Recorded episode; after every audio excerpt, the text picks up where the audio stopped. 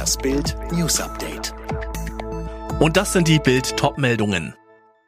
Was hat das PIMS-Syndrom mit Corona zu tun? Fälle der Entzündungskrankheit bei Kindern häufen sich in der zweiten Welle. Fieber, Bauchschmerzen und Herzprobleme. Insgesamt gab es laut Europäischem Zentrum für die Prävention und die Kontrolle von Krankheiten schon während der ersten Corona-Welle rund 1000 Verdachtsfälle. Nun inmitten der neuen Corona-Welle werden immer mehr Fälle von Kindern bekannt, die mit schweren Krankheitssymptomen ins Krankenhaus müssen.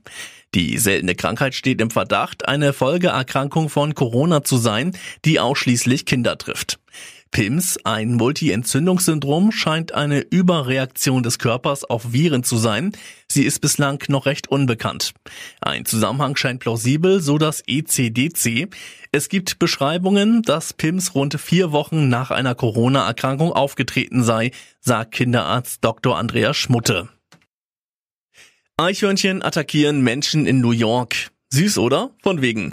In New York treiben bissige Eichhörnchen ihr Unwesen. Anwohner des Stadtteils Rego Park im Bezirk Queens wurden Medienberichten zufolge in den vergangenen Wochen mehrfach von Eichhörnchen angegriffen. Eine Frau habe nach einem Biss in die Hand sogar von einem Notarzt versorgt werden müssen. Alles, was ich wusste, war, dass ich mich in einem Kampf befand und ihn verlor, erzählte die Anwohnerin Micheline Frederick dem Fernsehsender ABC7. Sie wurde eigenen Angaben zufolge von einem Eichhörnchen in den Nacken gebissen und gekratzt und ließ sich daraufhin vorsorglich gegen Tollwut impfen. Eine andere Frau erzählte, dass sie ihr Haus wegen der aggressiven Tiere nicht mehr ohne Pfefferspray verlasse.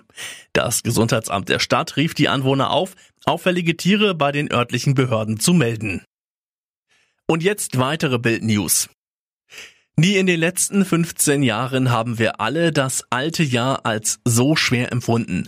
Das hat Angela Merkel in ihrer letzten Neujahrsansprache als Kanzlerin gesagt.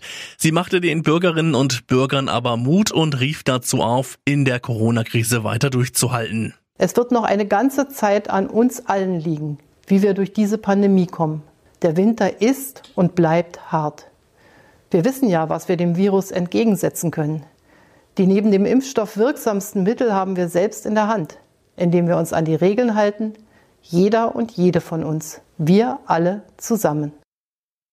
Mit dem Jahreswechsel sind einige Änderungen in Kraft getreten. Viele davon machen sich direkt im Portemonnaie bemerkbar. Sönke Röhling, ein Beispiel ist die Mehrwertsteuer. Ja, da geht's zurück auf 19 bzw. 7 Prozent beim ermäßigten Satz. Eine Verlängerung der Maßnahme hat Finanzminister Scholz ja trotz Lockdown Nummer 2 eine Absage erteilt.